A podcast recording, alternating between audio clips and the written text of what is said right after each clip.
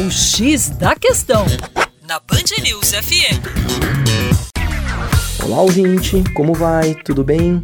Aqui é o Juninho Lopes e você já sabe do Terra Negra. E nos últimos dias aí nós escutamos algumas notícias sobre a chegada de um furacão nos Estados Unidos, mais precisamente no estado do Texas.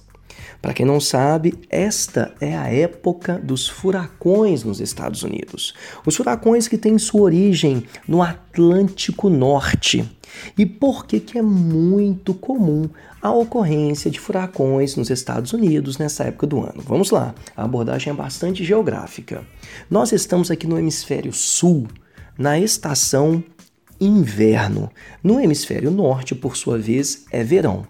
As estações no hemisfério norte são muito bem definidas. O verão é muito quente, o inverno é muitíssimo frio. Isto em função do efeito da continentalidade. A quantidade de terras no hemisfério norte é muito significativa.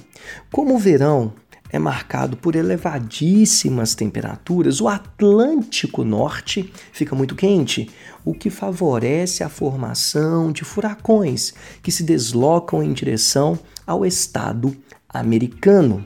Os furacões são fortíssimos ventos associados a uma fortíssima chuva, portanto, uma tempestade muito forte. Estando em terra, você não percebe, você não vai ver a coluna de ar giratória se aproximando.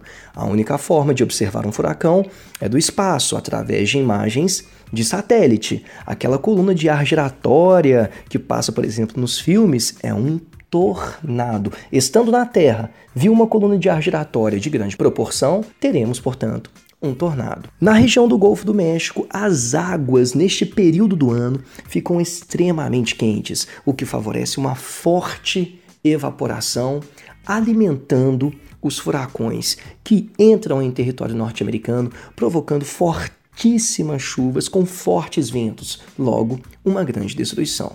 É isso aí, para mais dê uma passadinha no nosso site educaçãoforadacaixa.com. Um grande abraço.